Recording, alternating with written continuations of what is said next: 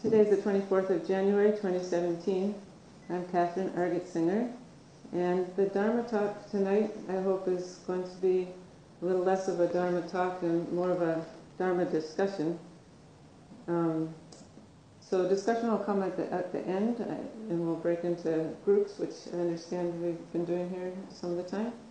But uh, since that's the way we're headed, um, I'd just like to ask people, please feel free to angle yourself towards me and look up. And um, sometimes it's a little disconcerting to look out at everybody with their eyes down. So uh, feel free to, uh, to look at me and um, respond if you wish to.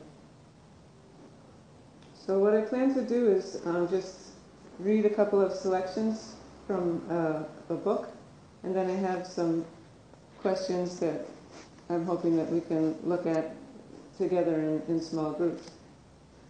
And the book is called Nothing Special, and it's by the contemporary Zen teacher Joko Beck. Um, she's actually, she died in 2011 at the age of 94, but uh, she was a teacher in San Diego, California.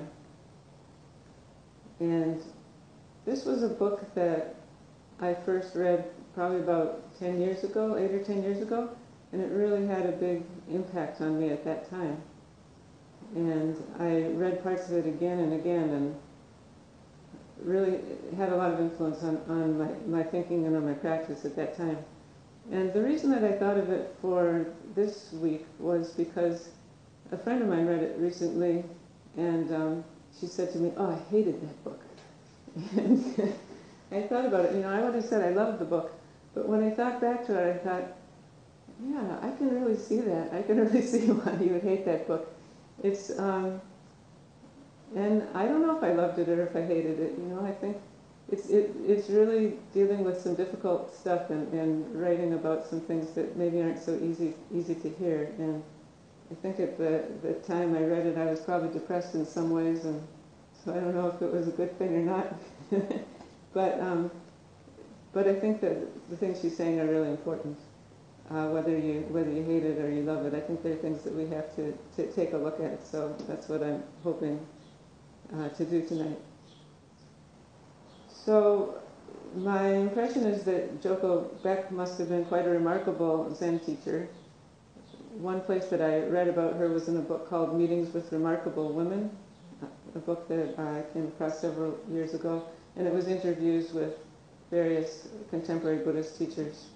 And she really did sound like she was a remarkable woman.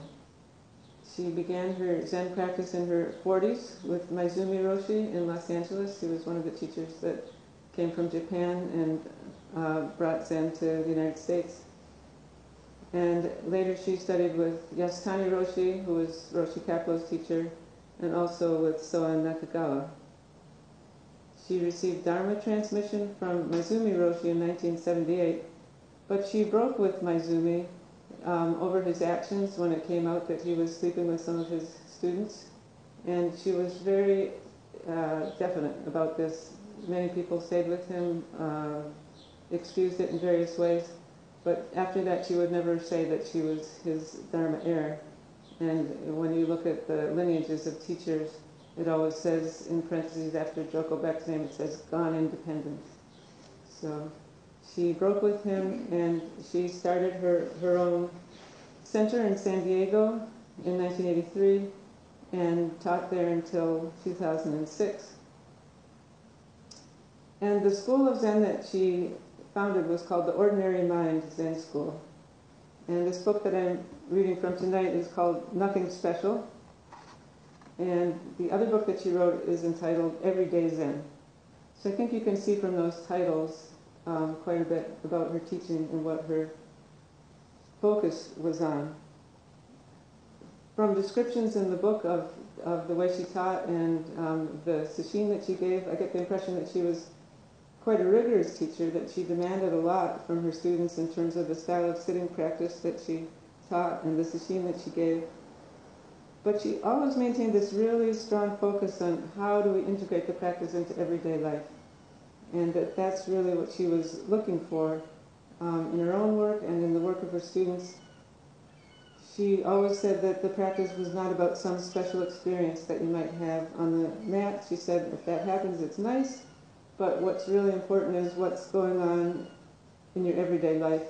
Are, are you manifesting the fruits of your practice in your everyday life? In other words, um, how are your relationships with other people going? Um, how's your work going? How is your relationships with your work colleagues going? Um, are you contented with your relationships, with your work, and accepting of the challenges and obstacles that everybody inevitably faces in life? So those were the things that she really emphasized a lot. And this book, Nothing Special, is divided into short sections. They're, they're actually little, they aren't as long as Dharma talks, maybe encouragement talks or presentations that she gave in her Zendo that, that were written up. And so I'm just going to read two of them tonight. And then, um, as I said, um, present some questions on them, and then we'll, we'll go into, into groups. So the first one that I'm going to read is called, excuse me, is called The Promise That Is Never Kept. And she says, Our human trouble arises from desire. Not all desires generate problems, however. There are two kinds of desires demands, I have to have it, and preferences. Preferences are harmless, we can have as many as we want. Desire that demands to be satisfied is the problem. When I read that, um, it made me think of a story that I've heard many times about a Japanese teacher who visited Rochester in the very early days of the Rochester Center. And um, the story is told that they took him out to Baskin Robbins ice cream shop, which was famous at that time for having 32 flavors. And um, that was, you know, unique back in those days. You could choose from 32 flavors. And so they, they took this, this um, teacher to this shop and they said, you know, you got 32 flavors. Which one do you want, you know? And he just, you know, looked up and said, oh, I'll have peanut butter ripple or whatever flavor his, he just saw first on the board, you know? And they, they told that story and it just was showing how surely he probably had preferences. He may have liked some of the flavors better than the others, but he had no concern about whether his preferences were going to be met or not. He just, whatever flavor came, that was okay. So I always enjoyed that story. But what Joko Beck says here um, is desire that demands to be satisfied is the problem. It's as if we feel constantly thirsty, and to quench our thirst, we try to attach a hose to a faucet in the wall of life. We keep thinking that from this or that faucet we will get the water we demand. We may get a bit of water here and there, but it only tantalizes us. Being really thirsty is not fun. What are some of the faucets we try to attach ourselves to in order to quench our thirst? One might be a job we feel that we must have. Another might be the right partner or a child who behaves as he or she should. Fixing a personal relationship may seem to be the way to get that drink. Many of us also believe that we will finally quench our thirst if we can only fix ourselves. It makes no sense for the self to fix the self, but we persist in trying to do it. What we regard as ourselves is never quite acceptable to us. Bookstores are full of self-help books proclaiming various remedies, how to make your husband love you, how to build self-esteem, and so on. Whether or not we seem to be self-assured, underneath, we, it, underneath it, all we feel we all feel that there is something lacking. We feel we have to fix our life to quench our thirst. We've got to get that connection, to hook up our hose to the faucet and draw that water to drink. The problem is that nothing actually works. We begin to discover that the promise we hold out to ourselves that somehow, somewhere our thirst will be quenched is never kept. I don't mean that we never enjoy life. Much in life can be greatly enjoyed, certain relationships, certain work, certain activities. But what we want is something absolute. We want to quench our thirst permanently so that we have all the water we want all the time. That promise of complete satisfaction is never kept. It can't be kept. I remember um, hearing uh, when I taught at the uh, University of Rochester in the religion department there, I remember hearing one of the professors talking about that that was what enlightenment was, that people sought enlightenment because if you could get, could get enlightenment, then the idea was you'd be in this bliss state and be happy all the time. And I think that we definitely come to the practice with that kind of idea that maybe this is a way to get that complete satisfaction that we're after. So she goes on. If we have been trying for years to attach our hose to this or that faucet, and each time we have discovered that it wasn't enough, there will come a moment of profound discouragement. We begin to sense that the problem is not with our failure to connect with something out there, but that nothing external can ever satisfy the thirst. This is when we are more likely to begin a serious practice. This can be an awful moment to realize that nothing is ever going to satisfy. A strange thing happens when we let go of all our expectations. We catch a glimpse of yet another faucet, one that has been invisible. We attach our hose to it and discover to our delight that water is gushing forth. We think, I've got it now, I've got it. And what happens? Once again, the water dries up. We have brought our demands into the practice itself, and we are once again thirsty. Practice has to be a process of endless disappointment. We have to see that everything we demand and even everything we get eventually disappoints us. This discovery is our teacher. Christians call this realization the dark night of the soul. We've worn out everything we can do and we don't see what to do next. And so we suffer. Though it feels miserable at the time, that suffering is the turning point. Practice brings us to such fruitful suffering and helps us to stay with it. So she says, practice brings us to the suffering and helps us to stay with it. Um, that's the ideal. It's not always the case because that's a time when sometimes people don't stay with it, but that is the important, the important time to, to stay with it and to, to just continue with the practice through those dry times, even when the water's not gushing out of the hose. When we do this, at some point the suffering begins to transform itself and the water begins to flow. In order for that to happen, however, all of our pretty dreams about life and practice have to go, including the belief that good practice, or indeed anything at all, should make us happy. The promise that is never kept is based on belief systems, personally centered thoughts that keep us stuck and thirsty. We have thousands of them. It's impossible to eliminate them all. We don't live long enough for that. Practice does not require that we get rid of them, but simply that we see through them and recognize them as empty, as invalid. So then um, she says a few more things, and then she opens it up to her students and asks them if they can identify some of the belief systems they have that sort of keep them stuck looking for a particular faucet. And um, she gives the example in terms of practice the thought, if I do this practice patiently enough, everything will be different. Okay, so that's her example of a belief system, and she asks, what are some other belief systems? And various ones that the students offer are, if I work hard, I'll make it. She says, yes, that's a good American belief system. Another student says, if I'm nice to people, they won't hurt my feelings. Joko says, yes, that's one that often disappoints us. No guarantees. Another student says, if I lived somewhere else, I would enjoy life more. Another one, if I help other people, I'm a good person. Another one, I've been sitting for so long, I shouldn't get angry anymore. So, those are some examples. And, and um, Beck says, when we discover Zen practice, we may hold out a hope that it's going to solve our problems and make our life perfect. But Zen practice simply returns us to life as it is. Being our lives more and more is what Zen practice is about. Our lives are simply what they are, and Zen helps us to recognize that fact.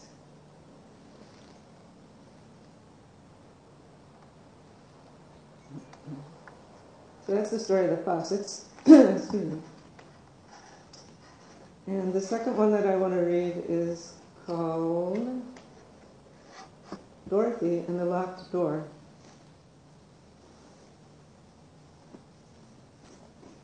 Hmm. We're all looking for something. Most human beings feel a kind of incompleteness and are looking for something that will fill up the hole they feel. So people come to this or that church, to Zen centers or yoga centers, to personal growth workshops, with the hope of finding the missing piece. Let me tell you about a little girl named Dorothy.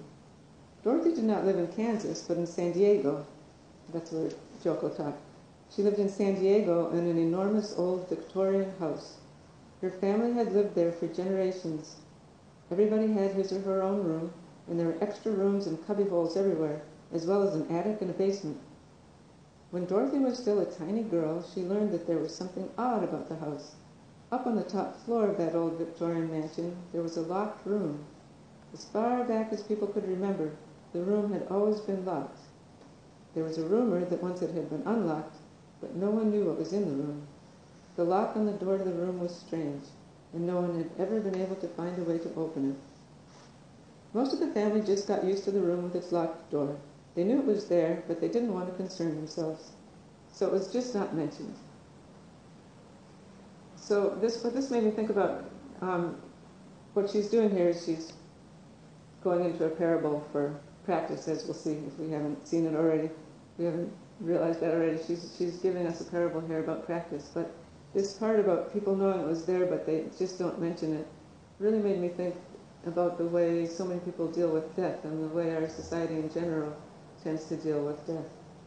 And that um, sometimes it comes up for people and confronts them, but basically people conclude, well, there's nothing I can do about it, you know, nothing we can do, so just don't think about it.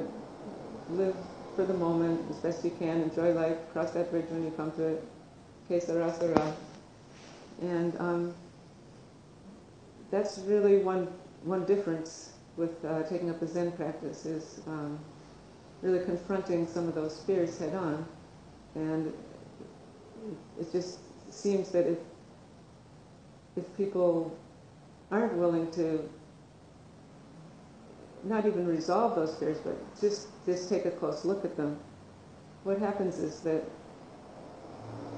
the fear gets buried and it just comes out in, in ways that aren't particularly healthy, both on the individual level and also we can see it happening in society at large. But uh, that goes on. It was just not mentioned, but Dorothy, this little girl, Dorothy was different, however. From the time that she was small, she was obsessed with that room and what was in there. She felt that she had to get it unlocked. In a way, it dominated her life. Sometimes she would go up and sit in front of the room and just look at that door and wonder about it. By the way, I am um, abridging this, so there's a, a, a bit more, but just for the record, if you want to go back and read it, there's more more details. This is actually quite a detailed parable that she sets up here, but I'm going to hit the high points. So, as Dorothy got a bit older, she sensed that the room had some connection with what was missing in her life. So she began various trainings and practices in the hope of finding the secret to opening the door. She tried out lots of different things. She went to this and that center and this and that teacher, searching for the formula to unlock the door. She went to workshops. She got herself rebirthed. She tried hypnosis. She did everything, yet nothing unlocked the door for her. Her searching went on for years. She developed techniques to put herself into various mental states, but she was still unable to open the door. Then one day when she came home, the house was deserted. She went upstairs to the top floor and sat in front of the locked door. Using one of her esoteric practices, she went into a deep state of meditation. On an impulse, she reached out a hand and pushed on the door, and it began to open. She was terrified. In all the long years of trying to unlock the door, nothing like this had ever happened. Dorothy was frightened and excited at the same time. Trembling, she made herself go through the door and found disappointment and confusion. Dorothy found herself not in a strange new wonderful space, but right back on the first floor of that old Victorian house, in the midst of all the old familiar things. She had the same view, she was in the same location with the usual furniture. Everything was just as it had always been.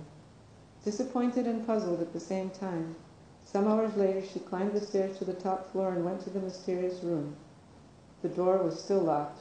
Dorothy had opened the door, and she hadn't opened it. Life went on. Dorothy got married. She had a couple of children. She still lived in the Victorian house with her family. The kids grew. She acquired a few gray hairs. She still spent a lot of time sitting in front of the locked door, however. She was a fairly good wife and mother, but her attention was still mostly on the locked room, and she was a persistent, diligent person. She didn't give up easily. From time to time, she would manage to open the door and move through it, she always ended up on the first floor, right back where she lived. Gradually, Dorothy's obsession wore down. Her struggle to open that door began to get a bit old. Instead of spending so much time up in front of the door, she spent a bit more time with her children and her grandchildren and taking care of the house, getting the floors refinished, redoing the drapes, and so on. The house wasn't in bad shape, but it had been a little neglected because Dorothy had been busy sitting in front of her door. Her attention slowly shifted back into taking care of the everyday things that needed to be taken care of. It was a slow process. Occasionally she would go up to the top floor and look at the door, but if she opened it, she knew what she'd find. Very slowly, discouragement and disappointment settled in. More and more, she forgot about anything except just living her life, taking care of things moment to moment. And then one day she was up on the top floor and she happened to look over at the door that was locked. Wow! It was wide open. Inside, in plain sight, was a comfortable guest room. There was a fine bed and a dresser and all the small items that would make a guest comfortable. Dorothy now realized that that door had never been locked in the first place. It was always open. Only her rigid pushing had kept it shut. This is our basic illusion about practice, that the door is locked. The illusion is inevitable. We all have it, to some degree. As long as we think the door is shut, it is shut. Try to open it, we do everything. We go to this or that center, we do workshops, we try this or that. Ultimately, we find that the door was never shut. Yet Dorothy's life of vain effort was perfect for her. That's what she had to do. In fact, that's what we all have to do. We have to give our practice everything we have in order to realize that from the very beginning, there's nothing but perfection. The room is open, the house is open, if we don't clutter it with our phantom junk. But there's no way to know this until we know it. So that's the story of Dorothy and the locked door, and I think that that particular story um, struck me more than any of the others in the in the book when I read this book initially. And I'm not sure whether it's like a profoundly discouraging story that there's absolutely nothing we can do, or profoundly encouraging that everything happens just as it should and will eventually take care of itself if we just trust the, the process.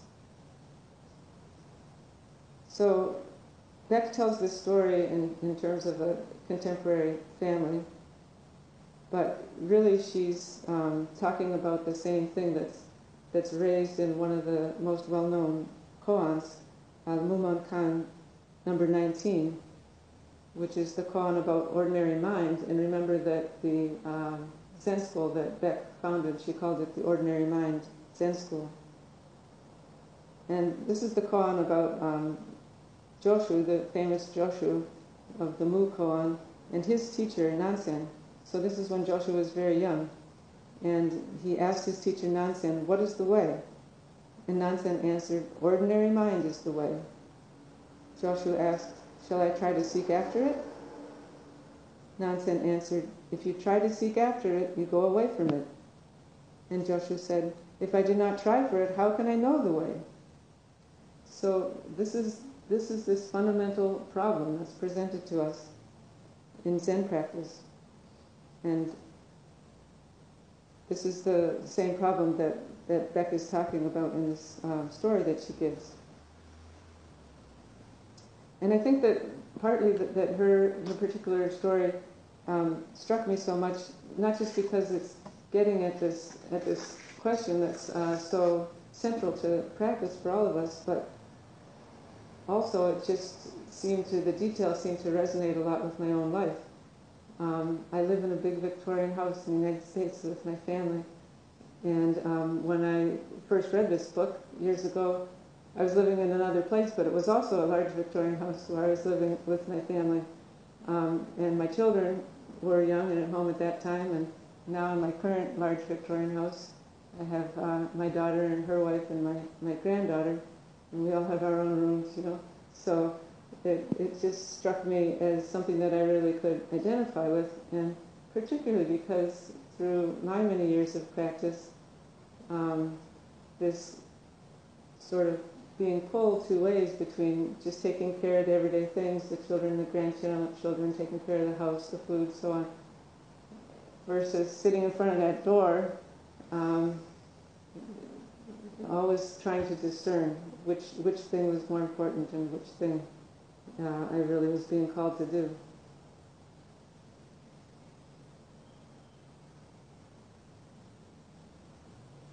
So the question is then, when do we need to accept things as they are, learn some contentment, practice in the moment, stop striving for something different, versus when do we need to make a change? This isn't just a question for practice. I think what really interests me about this story and this um, parable is that yes, you can apply this to, to practice, but also this comes up in so many different ways in our lives. When do we really need to just accept things as they are, and when is it really time to shake things up, to strive to fix something, to really make a change? This can come up in job decisions, you know, should no job is perfect, should we stay with the job we have, or do we really need to find a new job, a new career? Relationships, do we just keep working on the same relationship, or when is it really time that we need to leave? By the way, um, the friend of mine who said she hated this book, um, one of the reasons she gave was that she felt that um, Joko Beck was encouraging people to do something like stay in a relationship, even if it wasn't uh, a good relationship. I'm not sure that that's true, at least certainly not in the passages that I read, but it's, it's trying to find trying to find that proper balance between those those two ways of looking at a situation um, where we're living. Would we be really happier somewhere else if we moved? That's a decision that a lot of people have to face. Okay, so those are some of the things that um, I'm hoping that we can talk about in, in small groups. And so um, I have these questions, and um, I'm just going to take a couple more minutes just to, to read, read out what I have here so that people can give a little bit of thought to it. Um, on that first one about the promise that's never kept and the faucets, the questions that I have here are just to think about what are what are your current faucets? What is it that you're convinced right now would make you happy if you only had it? I think we usually all have those. Um, can you identify some faucets that haven't worked for you? And then um, the one that takes a little more thought maybe is can you articulate any of the belief systems that uh, underlie that? So the examples that she gave were like, if I work hard, I'll succeed. If I'm nice to people, they won't hurt my feelings. Um,